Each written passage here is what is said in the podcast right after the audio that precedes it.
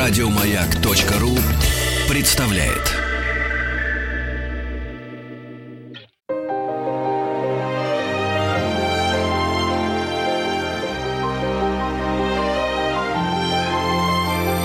Собрание слов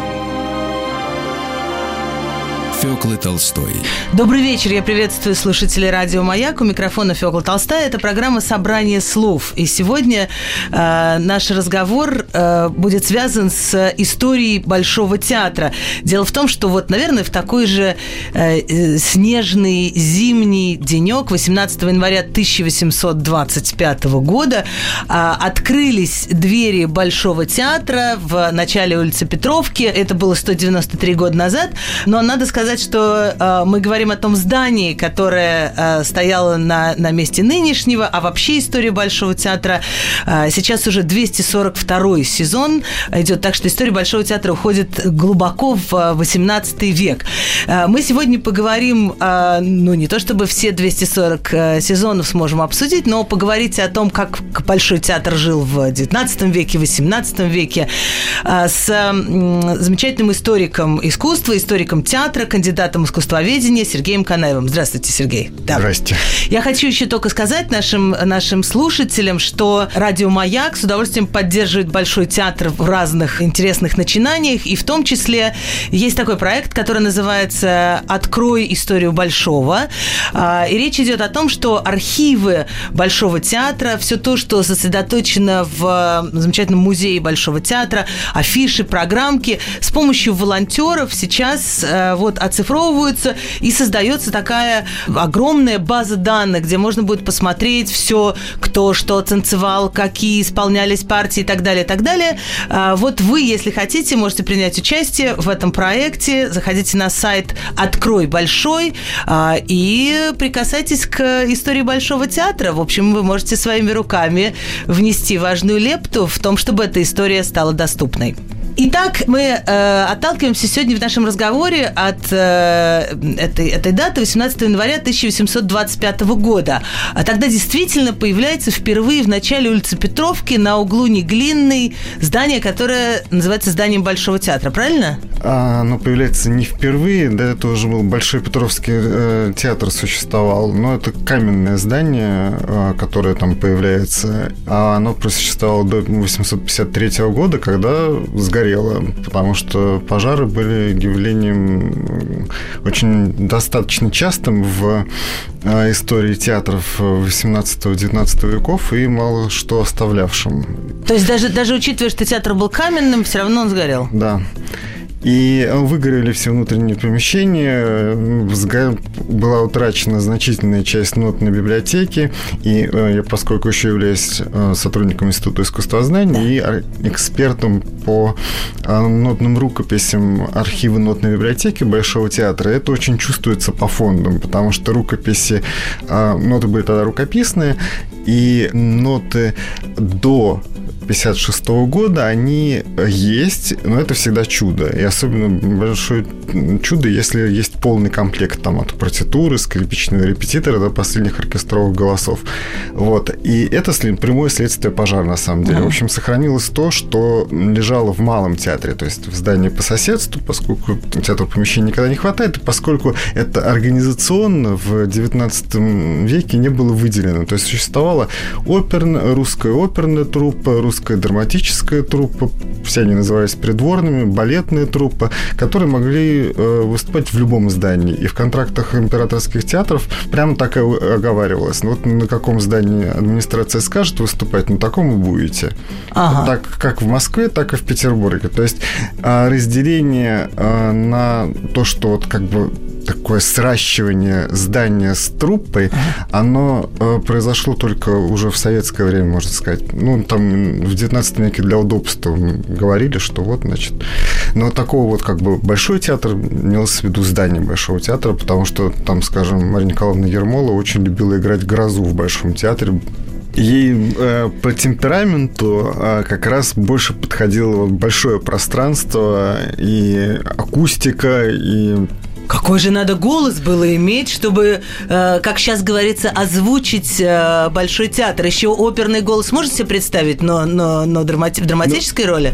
Театр помогал, потому что в театр как раз был идеально сделан изнутри. А на Большой театр в Москве он всегда строился в чрезвычайных условиях. Кроме того, что он сгорал, да, нужно было как-то всегда подновить к очередной коронации, то есть по каким-то специальным поводам. И поэтому его вот в конструктивном смысле делали быстро, можно даже сказать, халтурно. Но зато идеально, вот как бы архитекторы прекрасно знали, что главное это акустика и как это выглядит изнутри. А вот все-таки там театр река Неглинка, рядом грунтовые воды, это вот все как было с 18 века, так до нашего времени не осталось, потому что это известная история, когда начали реконструировать театр на Театральной площади, то эту воду... То есть недавно, 10 лет назад. Там было два потрясающих факта, потому что вода стала переходить от одного театра к другому. Из большого к малому. Кому начинаем, значит, начинают осушать, значит, она идет под соседний театр. А второе, что когда вот вскрыли вот эту вот всю коробку Большого театра до реконструкции, обнаружили сваи, обугленные сваи того самого сгоревшего театра, которые остались вот в основе здания. И 1856 года обугленность. 53-го. 53-го. Вот, да, то, что можно увидеть на гравюрах, вот можно было увидеть, когда... То есть, и, опять-таки, конструктивный театр был случай, когда в начале 20 уже века там что-то произошло, театр перекосил, и люди не могли из лож выбраться. То есть, вот это вот такая вот халтура, потому что нужно было спешить к поводу, которая... Да, конструктивно так вот, а вот зато внутри, зато акустика, зато украшение, зато декор, это все было совершенно потрясающе и на высшем уровне. Понятно, но это все в 19 веке в такой халтуре строилось. Сейчас, мне кажется, такой мощный построили Большой театр, что никакие воды его не снесут. Ну, будем надеяться. Будем надеяться, да. Хорошо, вот если представить себе, значит, может быть, мы еще заглянем и в 18 век, когда все это начиналось, но все-таки танцуем от 1825 года. Значит, я представляю себе, что это пушкинское еще время, хотя если взять из Евгения Онегина там театр полон, ложи блещут и так далее, то это, конечно, не этот театр, а петербургский театр, да? Да. Но вообще, как это все существовало, как это все функционировало? Сколько зрителей помещалось? Насколько Московский театр был таким же шикарным, блестящим и вообще высокого уровня, как и столичный и петербургский? Или это были совершенно две разные конторы, я бы так сказала, не похожие друг на друга?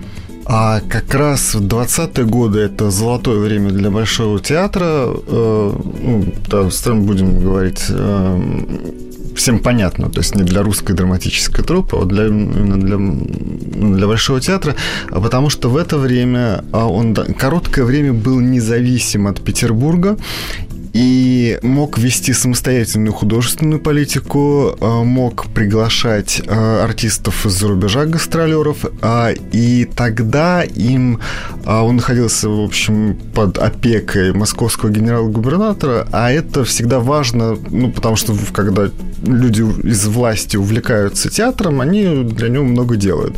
А потом с утратой автономии и возможности самому поддерживать этот театр, увлечение генерал-губернатора тоже угасло. То есть, если это уже не его забава, то чего ему обращать на это внимание? Если вот это вот в полном смысле казенная труппа, там вопрос престижа, вот это всегда театр еще, кроме того, что это учреждение для просвещения и для развлечений, он всегда связан с вопросом престижа, и когда и этот престиж, на самом деле, в каком-то смысле понижался сознательно, он не мог возникнуть органическим образом, потому что двор редко бывал в Москве, Толстая, а местная элита до него вот таким вот с 842 года фактически не допускали. В прямом смысле слова. Там можно было ходить, можно было наслаждаться спектаклем, можно было даже затевать какие-то проекты, но по факту была монополия императорских театров, и вот той свободы, которая была в 20-е годы, не было. И более того, вот Александр Островский, он когда рассуждал уже поздно, в 80-е годы, об упадке, такие немножко, как всегда, чуть преувеличивающие, не совсем преувеличивающие положение дел, об упадке театра в Москве, он говорил, что вот не было таких администраторов, как Федор Кокошкин. Федор Кокошкин, он как раз был директором московских театров в 20-е, начале 30-х годов, и при нем были заложены те основы, которые потом выросли в знаменитый Малый театр. Кокошкин же... Малый. То есть вот здесь важно напоминать, что это все было единое целое, просто две сцены единого организма. Да, и потому что там при самом начале еще и этой сцены-то не было. И Кокошкин привез балетных артистов из Франции, династии Ришар, которая осела в Москве, потому что и он привез, опять-таки, из Франции балетмейстера Гюллень-Сор, с которой связаны вот первые самостоятельные шаги Большого театра, потому что она могла, вот опять-таки, если от фондов отталкиваться, есть такой балет «Свадьба Гамаша» или «Дон Кихот», очень такое знаковое для Москвы название, и этот балет, он был поставлен в Париже в 1801 году, Гюллень-Сор сделала перенос в Москве, то есть она сама, это такие прямые международные еще контакты, там возобновление Сильфиды, а потом, когда московские театры включились в общую административную систему императорских театров, они вот постепенно усвоили ее черты, просто по-другому было нельзя, и подчиненное филиальное положение, которое историк императорских театров и один из авторов реформы, которой мы вообще обязаны расцветом императорских театров, Владимир Погожев, он говорил про то, что это нелюбимая падчерица метрополии, петербургской метрополии. То есть вот московские большой и малый театры. Да. Угу. Хорошо. Теперь, если вот подумать о том, вы начали уже говорить о каких-то названиях, вот, скажем, 25-е, там, не знаю, конец 20-х, 30-е годы. Что идет на сцене Большого театра? Ведь из того, что сейчас считается классикой русской сцены, еще ничего не появилось. Нет ни Глинки, ни Римского-Корсакова, нет ни Чайковского. То есть вот этой классической основы, такой базовой сейчас. А что же тогда шло? Это были все иностранные оперы, и исполнители тоже были европейские? Или уже появлялись русские артисты? Шли переносы из Петербурга, которые делал балетмейстер Глушковский, ученик Дидло. То есть это всегда было так, что вот в Петербурге... то есть очень долго было так, что, значит, основные постановки в Петербурге, которые потом переносятся, а в Москве уже свои могут возникать. И кто это танцевал? Те французы приглашенные или были уже русские артисты? Нет, уже была своя труппа, но тогда не было такого разделения.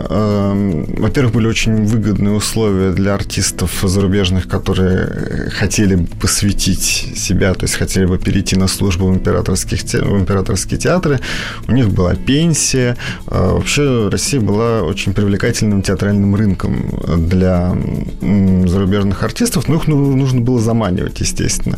Во-вторых, в связи с тем, что императоры, начиная с Петра I, понимали, что у нас нету своей школы, что театр – это инструмент европеизации, точно так же, вот, там, как бритье бород, как введение карнавалов, маскарадов, нового летоисчисления и так далее, а что это был, в общем-то, почти церковный запрет на... И не было любительства, как разрешенного церковью, то, чтобы люди собирались и играли, тоже было нельзя до Петра I фактически.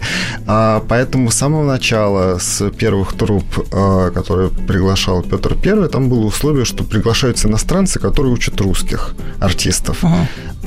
И вот это вот, ну, как бы вот это вот зерно, оно сохранялось все время существования, на самом деле, Российской империи. Потому что труп всегда было несколько, потому что вот приглашалась, например, самая первая труппа. Это немецкая труппа и русская труппа.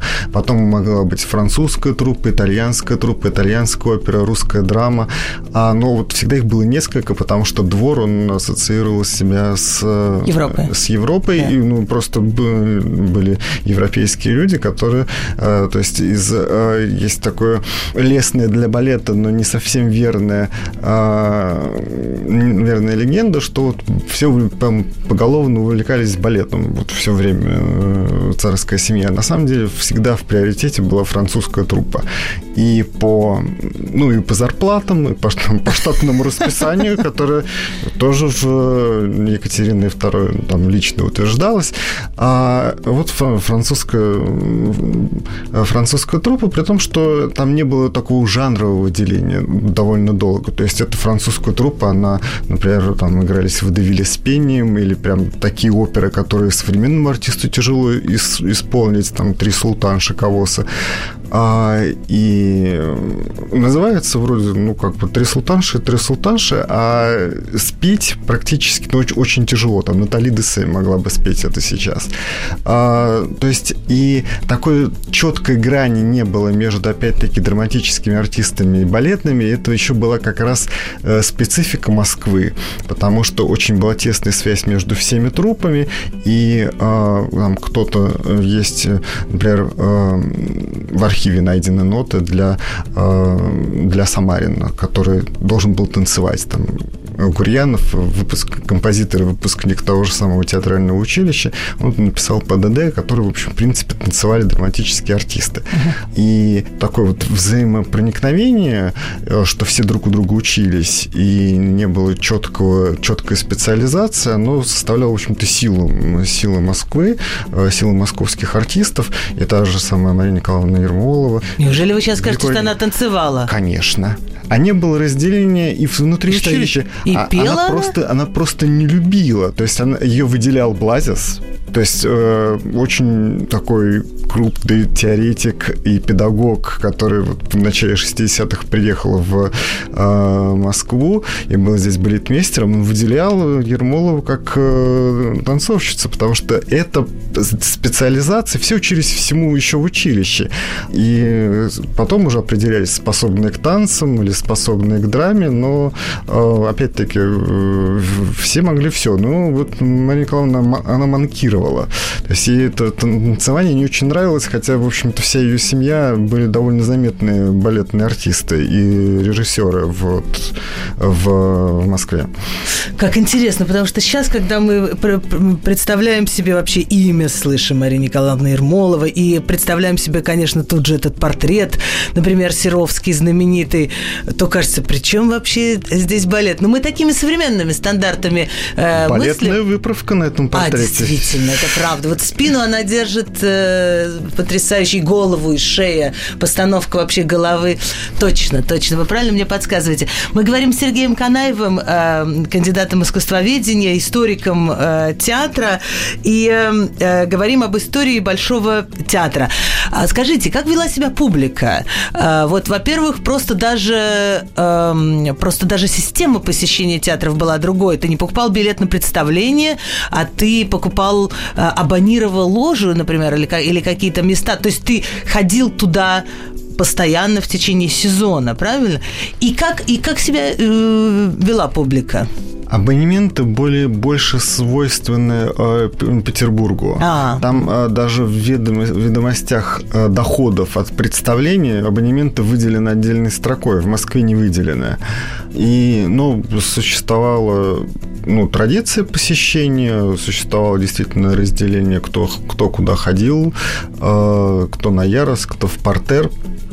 В Москве нужно, опять-таки... Портер — это было не самое престижное место, как сейчас, правда? Ложе было дороже. Ну, в Москве, сложно сказать, просто ложу посещали с семействами в Москве. Вот опять-таки некоторое, может быть, отличие от Петербурга. У Станиславского в его в «Моей жизни в искусстве» прекрасно про это написано. Но Москва, она... там нужно начинать чуть-чуть издалека, потому что в Москве интерес к театру сложился органически сам по себе. В Петербурге императрицы ходить в театр заставляли. И есть несколько прелестных указов, сохранившихся. Елизавета Петровна, которая очень любила театр, и благодаря которой он был учрежден как институция, в конце концов. Когда она смотрела французскую, опять же, таки, труппу, и не понравилось, что в зале было мало народу, и ко всем, кто не пришел, а должен был, были посланы курьеры за объяснениями, почему. А кто дал неправильное объяснение, на того был наложен штраф в 50 рублей. Ничего себе. Вот. Да. И Елизавета Петровна, она, кроме того, много сделала для расширения вообще аудитории придворного театра. Вот что и купечество допускается, и иностранное купечество, и караул, который сначала смотрел как бы нелегально, ему тоже разрешили смотреть. А в Москве, ну вот это вот дают циркулярами. А в Москве это само по себе, при том, что вплоть до середины 19 века, когда в петербургской прессе появились идеи, зачем вообще Москве городская субсидия, то есть субсидия Московским императорским театром, субсидия от города, известный критик и литератор Баженов, он написал, что в Замоскворечье так до сих пор театр почитают за сатанинскую забаву. О чем вы говорите, про какое лишение? То есть не все москвичи ходили в театры, хорошо, что над ними не висел штраф 50 рублей, да. С этим, кстати, был согласен и тот же самый Владимир Погожев, что потребность в театре, как в общественном институте, в российском обществе выработалась. И она выработалась под конец XIX века, когда театр потерял еще чисто придворное значение, то есть он стал в некотором роде национальной гордостью и национальным, если не развлечением, то чем-то, что, вот кафедры, да, то есть те слова, которые высокие про это говорится, то есть именно общественной потребностью, а не чем-то навязанным. То есть насадили таки театр. Насадили. Как говорится, как картошку при Екатерине, да, вот так и театр за полтора столетия насадили, и потом, то есть когда вы говорите к концу 19 века, я тут же себе представляю тот великий взлет русского театра, да, который совершился там в последние годы 19-го, начале 20 века. Мы говорим сегодня с Сергеем Конаевым, историком театра, специалистом по истории Большого театра и не только, кандидатом искусствоведения. И разговор наш связан тем, что вот в такие зимние деньки 1825 года, 193 года назад, в Москве открылся Большой театр, одно из зданий, в общем, уже на том месте, где мы сейчас привыкли видеть Большой театр. Вернемся через несколько минут.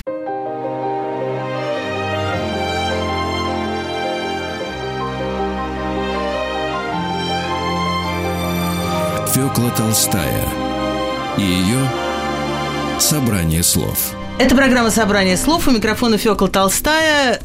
У нас в студии сегодня гость Сергей Конаев, кандидат искусствоведения, историк театра, специалист по истории Большого театра. И наш разговор связан как раз с историей этого... Сейчас он называется «Главный театр страны», да, правда? Раньше в царское время, понятно, что главный театр был в Петербурге, в столице, если я правильно понимаю. Но это к вопросу о том, что вы говорили, что театр всегда имеет еще такую роль. Он говорит о престиже страны, города. И если сейчас столица в Москве, значит, самый большой театр Москвы будет главным театром. Никто не снимал с Москвы в царское время звание столицы. То есть она просто называлась древняя столица. То есть... Но там есть все-таки эта коллизия между придворной забавой, между театром ну, как бы театром императора, императорская труппа, вот, да. Это его труппа, она все равно сохранялась, и из-за этого очень много интересных историй у Теляковского. Вот, да, когда он... Теляковский – это тот знаменитый руководитель императорских театров, который, просто если напоминать недавние такие яркие события, вот в фильме «Учителя Матильда» там Евгений Миронов как раз исполняет роль Теляковского, немножко, конечно, не похоже на наше представление о настоящем Теляковском, вот что из истории. Но все-таки он распорядитель в конце 19-го, начале 20 века императорскими театрами, да? Да. У нас было 3 директора, все экспериментаторы, все сановники и все проводили эксперименты в императорских театрах за государственный счет. А это Иван Александрович Всеволожский, опять-таки вот Раймонда, Щелкунчик, «Спящая красавица», «Пиковая дама», это мы во многом обязаны именно ему. И вообще Всеволожский это был тот человек, который резко увеличил дефицит императорских театров для того, чтобы поднять его художественное значение. Это все производилось, он убедил императора Александра Третьего в этом, но как бы...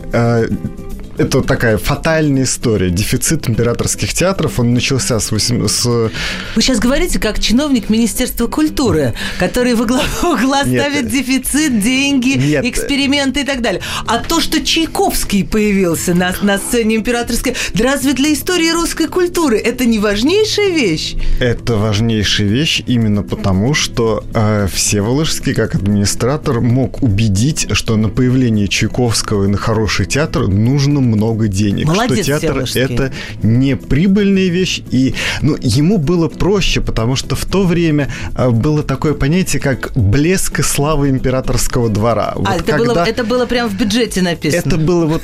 Это было написано не в бюджете, но это было написано в установочных документах, скажем так. Что это инструмент просвещения, но и то, что служит блеску и славе императорского двора. Это вещь, на самом деле, много объясняющая. Вот зачем театр? Вот для этого. Для того, чтобы просвещать народ, и для того, чтобы это, это даже не инструмент престижа, а то, что украшает государство. Да. Хороший театр, он украшает хорошее государство, и, соответственно, плохой театр, он не идет ему к лицу. При том, что вот то, что там в этих документах было и про идеологическое, то есть для целей правительства это называлось, но цели у правительства опять-таки были разные, в зависимости от правительства. И особенно интересно, что Всеволожский очень часто шел поперек Победоносцева, например. Он проделал вместе с министром императорского двора Воронцовым Дашковым, они смогли устроить как бы читку «Власти тьмы» Льва Толстого для того, чтобы это как бы была часть интриги, что вот сначала читка в присутствии императора, императору понравится, и так они смогут это сочинение, которое вызвало резкое идеологическое неприятие Победоносцева, вот потихоньку на Александринской сцене. Вот интрига эта сорвалась, но Всеволожский был при этом довольно... рисовал блестящие, очень злые карикатуры на вообще все, как управлялась Россией в то время. У него бешенство, видимо, вызвало закон о кухаркиных детях. Он прекрасно при этом понимал, где, то есть, всю систему управления. Что такое закон о кухаркиных детях? Это закон, ограничивший высшее образование. То есть, когда кухаркиные дети не могли претендовать на университетское образование. Но при этом он как бы ощущал себя человеком эпохи Людовика XIV, увлекавшегося вот зрелищем, оформлял все эти постановки, потому что он же нарисовал бесчисленное количество эскизов. Вот, значит, первый тип администратора, который в противоположность предшественникам решил, что экономия это плохо, а наоборот нужно театр... Но он просто ставил другие задачи, гораздо более важные для человека на его месте. Он ставил задачи какого-то исторического развития и такого импульса, который вот сейчас, спустя больше 100 лет, да, 140 лет, видно, что это как импульс оказался важным, правда? Безусловно. При этом его предшественник на этом посту, барон Карл Кистер, он ставил как раз сугубо экономические задачи. Это довольно, в целом, бесславная эпоха в истории театров, именно придворных, когда она очень хорошо видна по каким-то внутренним документам, когда декорации бесконечно переделываются из старых. Вот он очень... Оптимизация декораций. Он был как раз вот на манер нынешнего руководства Министерства культуры маньяк, чтобы баланс сходился, расходы были минимальны. И вот это вызвало реплику Александра Третьего, вот до чего довела экономия Кистера. То есть нужно все привести в приличный вид. Это было такое послание от императора Всеволожского. Как важно нам учитывать уроки 19 века. Сергей Конаев у нас сегодня гость нашей студии. Мы говорим об истории Большого. И несмотря на то, что мне страшно интересно слушать про этих, как бы сейчас сказали, продюсеров, которые управляли театрами императорскими, я хочу немножко повернуть наш разговор и в сторону Петра Ильича Чайковского. Иначе мы не успеем. Дело в том, что вот передо мной лежит книжка, которую Сергей принес и, собственно, написал и издал. Издал Большой театр. Хорошо, да, издал Большой театр. Это речь идет о какой-то партитуре, правильно я говорю, знаменитого величайшего балета «Лебединое озеро» Петра Ильича Чайковского, который вам удалось обнаружить в архивах Большого театра, и который не похож на то, что сейчас мы слышим и видим, правда? Мы сейчас... Что это за секрет с «Лебединым озером»? От экономики театра далеко уйти все равно не получится. А мы сейчас слышим и видим, в общем, легендарную постановку или постановки, основывающиеся на ней, Мариуса Петипа и Льва Иванова. Вот Мариуса Петипа, которого вот в этом году будем отмечать 200-летие со дня его рождения. Это вот то, что вот мы говорим, балет — это «Лебединое озеро», вот то, да, петербургское 895 года. А «Лебединое озеро» Чайковский его написал когда? Чайковский его написал в 875 году, и он написал его по заказу Московской конторы императорских театров. И это очень, довольно тяжелое время для вообще московских театров, которые вот находились на таком втором и достаточно униженном положении в этой системе. Там не разрешали иметь балетмейстера довольно долго, ругали за дефицит бюджета там, в 10 тысяч, тогда как в петербургских театрах он мог достигать 400 тысяч, и за это не ругали. И это был, в общем-то, рискованный эксперимент, административный, потому что не было такого понятия, как композитор нештатный. То есть был специальный штатный композитор, писавший балетную музыку. Чайковский — это композитор-симфонист, композитор, опять-таки, новатор. И он очень хотел написать балет. Это видно в его письмах, где он там всегда там добавлял, что вот всегда хотел.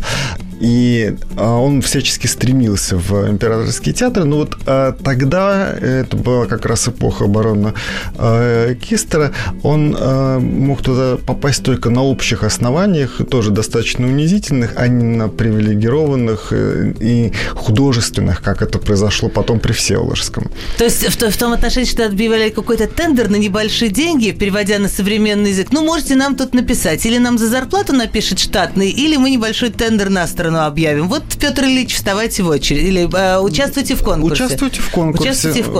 А здесь ему заказали поперек конкурса. Здесь ему заказали, поперек процедуры. То есть нужно было как-то административно это придумать и еще сделать так, чтобы композитор мог год над этим балетом работать. Потому что, год — это очень долго, чтобы для написания музыки. Вот.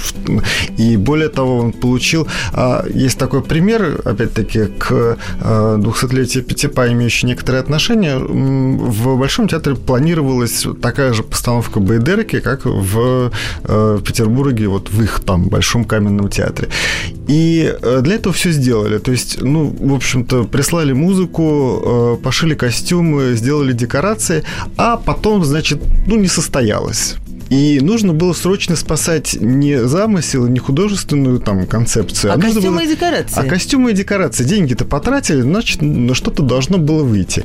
И хореограф Иосиф Гансен или Жозеф Гансен, который был, в общем, второй постановщик «Лебединого озера», он с некоторой европейской репутацией, он, значит, обратился к знакомому композитору, не театр заказывал партитуру, да. А балетмейстер заказывал партитуру композитору и отдавал ему, то есть... часть своего гонорара? В одном случае, да. То есть тут контора все... То есть надо спасать, ребята, даже да, за свои деньги давайте спасать, надо что-то показать начальству.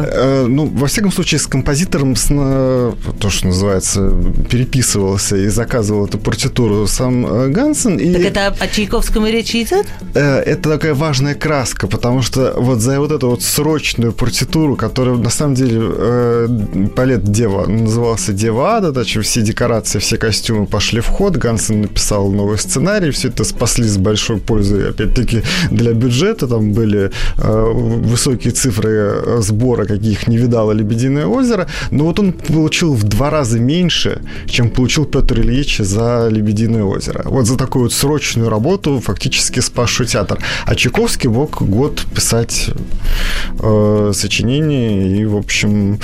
Оказался в таких привилегированных условиях, да? Которые сейчас нам кажутся справедливыми, если ты Петр Ильич Чайковский. Да, абсолютно. Да. Даже если ты просто композитор, которого позвал театр. Но секрет в том, что то, что написал Чайковский в течение этого года, это не то, что мы... Не прямо точно, доподлинно то, что мы сейчас слышим на... если придем смотреть «Лебединое озеро» в Большом театре, да? Да, это... Вот сейчас на этой интриге мы остановимся на секунду. Это программа «Собрание слов». Секреты Большого театра нам сегодня рассказывает Сергей Конаев. И вернемся через несколько минут. Фёкла Толстая и ее «Собрание слов».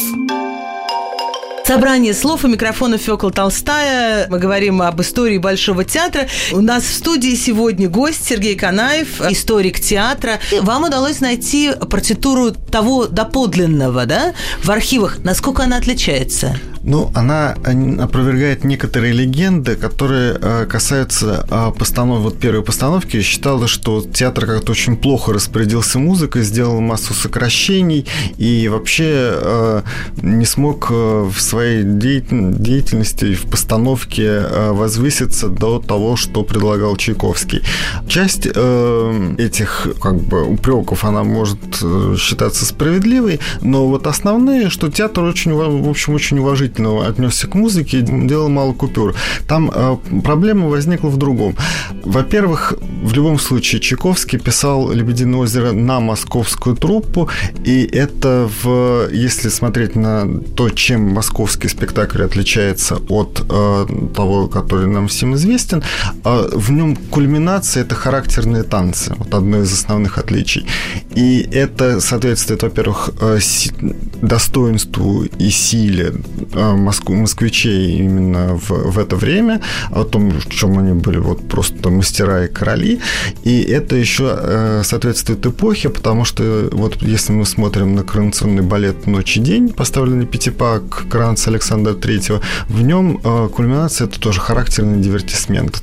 Ну и в «Щелкунчике» же тоже есть вот эти характеры. Почти весь второй акт – это там выступают какие-то игрушки, куклы китайские или но не помню еще какие. Это да, но все-таки кульминация «Щелкунчика» — это классическое ПДД, и точно так же сейчас кульминация «Лебединое озеро» — это черное классическое ПДД третьего акта, вот то, что придумал даже и собрал не только из музыки Чайковского для «Лебединого озера», но и просто из музыки Чайковского Петипа вот в третьем акте.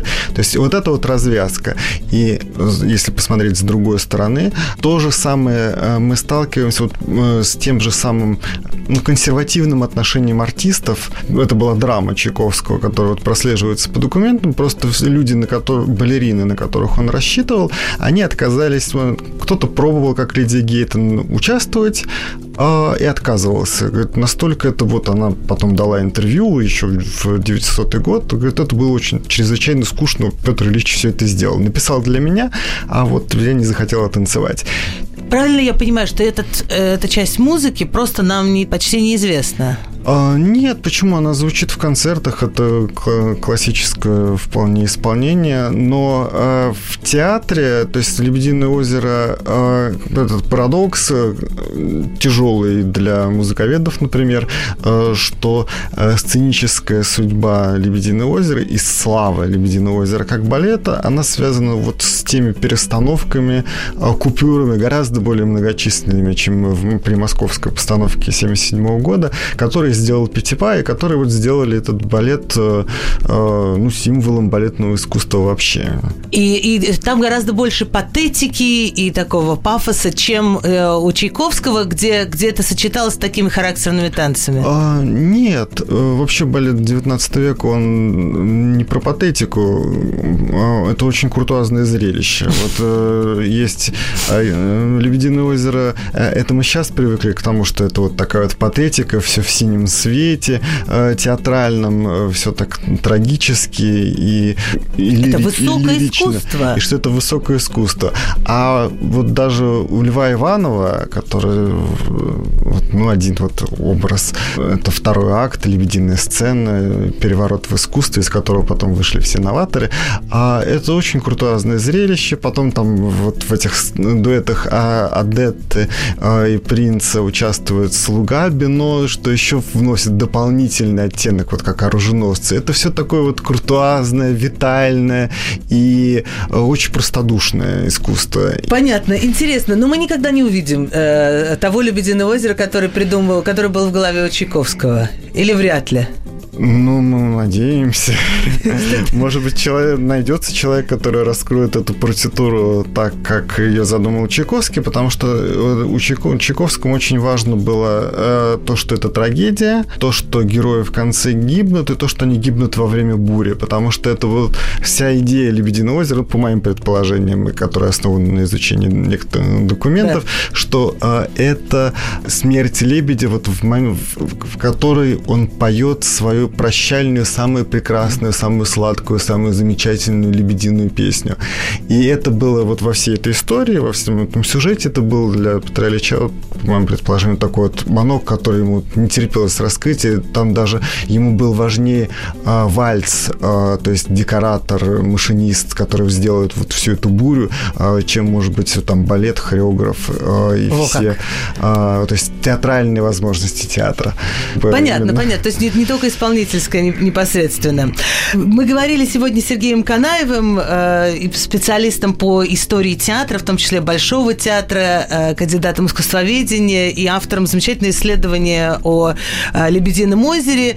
И мне кажется, совершенно естественно, что мы так чуть подробнее стали говорить об этом великом балете, потому что начинали с истории Большого театра, потому что «Лебединое озеро» и Большой театр — это какие-то неразрывные абсолютно понятия. Это главный заказ 19 века, которым мировое музыкальное искусство обязано именно Большому театру. Именно Большому театру, да. А я хочу вам напомнить, что Радио Маяк с удовольствием поддерживает проект Большого театра, который называется «Открой Большой». В рамках этого проекта оцифровываются и делаются доступными материалы, афиши, программок Большого театра. И этот проект открыт для всех. Если вы зайдете на сайт «Открой Большой», то сможете стать волонтером и помочь это замечательное наследие, в том числе, может быть, и какие-то программки «Лебединого озера» 70-х годов 19 века вам попадутся, и вы сможете помочь, чтобы это все стало открытым. Спасибо большое. Я благодарю Сергея Конаева, благодарю наших слушателей за этот час в эфире. Спасибо. Собрание слов Фёклы Толстой. Еще больше подкастов на радиомаяк.ру.